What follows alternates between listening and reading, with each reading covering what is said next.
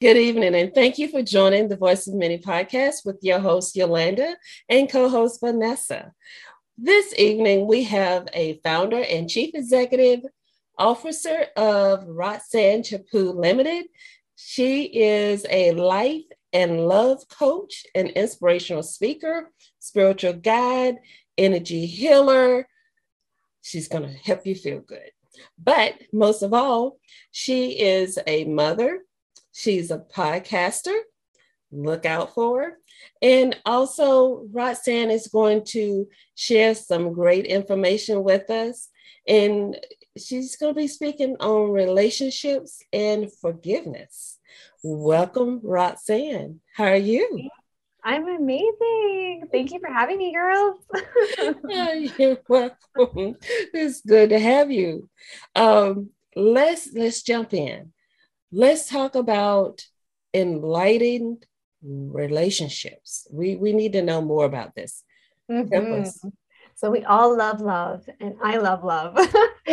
and I think that um, when we talk about enlightened relationships, and as I was getting my certification in enlightened relationships, I really realized what an enlightened relationship was opposed to a typical relationship. Mm-hmm. So an enlightened relationship is really when two people are at very like high vibrational sequences and that their frequency is really at a self mastery journey, that they're always continuously working on themselves and bettering themselves and fostering beautiful growth and beautiful love within themselves. So, when you have two incredible individuals that are enlightened in their own aspects and in their individuality, and then come together in relationship form, it then becomes an enlightened relationship. Okay. All right. Openness what is light workers? What does that mean?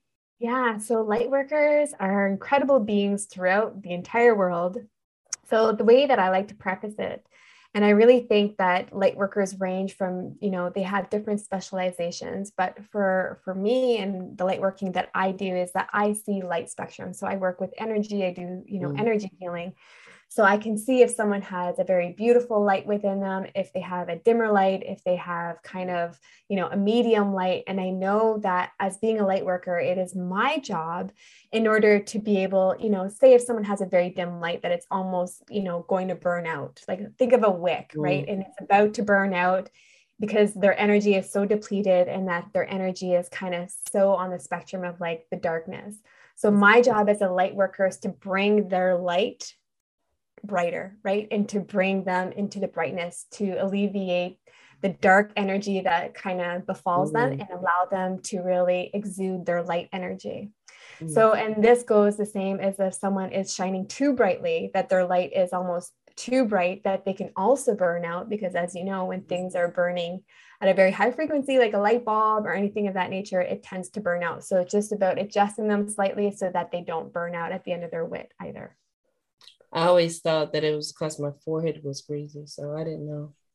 But I don't know because you, you, you, I, I know before we started, we was was talking about um the glow, and I made the comment. I was like, no, those years are gone.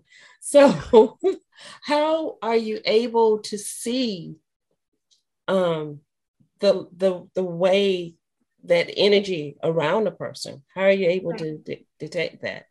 Right. So everyone has an aura, right? And I'm sure mm-hmm. we've heard about this, uh, you know, a lot throughout the world. And auras are incredible, but auras are colored. And for me, it's mm-hmm. all about light frequencies. So I see very brightness, I see darkness. And when I look in someone's eyes and I can see kind of the energy that surrounds them, I know exactly what kind of light they have, what they've kind of endured throughout their lifetime. I can pretty much tell someone's whole life story by just looking at their energy light and by looking at you know mm. their eyes and seeing like the soul aspect of who they are i can see the hurt i can see the trauma i can see anything of that nature so i'm able to really alleviate or if they have energy disruptions happening within their body within their energy chakras so energy chakras are like energy turbines that kind of are conductive within us and I can see if there's disruptions within those energy fields because their energy will look dimmer or darker at, at certain elements of their body.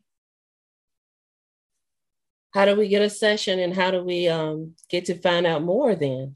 Because I'm waiting for my session, Vanessa. I'm going first on this one. Okay. yeah. So my sessions really, you know, what I do and what I affect is about cellular healing. So it's healing at the cellular level, at the energetic level, because we are four layer beings, right? We have our we have our mental, we have our emotional, we have our physical, yet we have our spiritual, which is our energy. Mm-hmm. So when we're only healing one aspect of ourselves, it's really easy for any of our energy or any of our soul aspect of ourselves to have those disruptions because we don't actually affect healing at that level. So, yeah, if people want to work with me, they can connect with me on my website. Um, I do all individual consultations, and each client is different. So, it just depends on what they require and what they need. And they can find me on my website at www.roxannechaput.com. And all my social media handles are under that name as well. And we will definitely make sure that uh, those that are watching and listening get your information because I will give you everyone feedback and let you know how mine went. So looking forward to that. That's beautiful. Your life will not be the same. okay.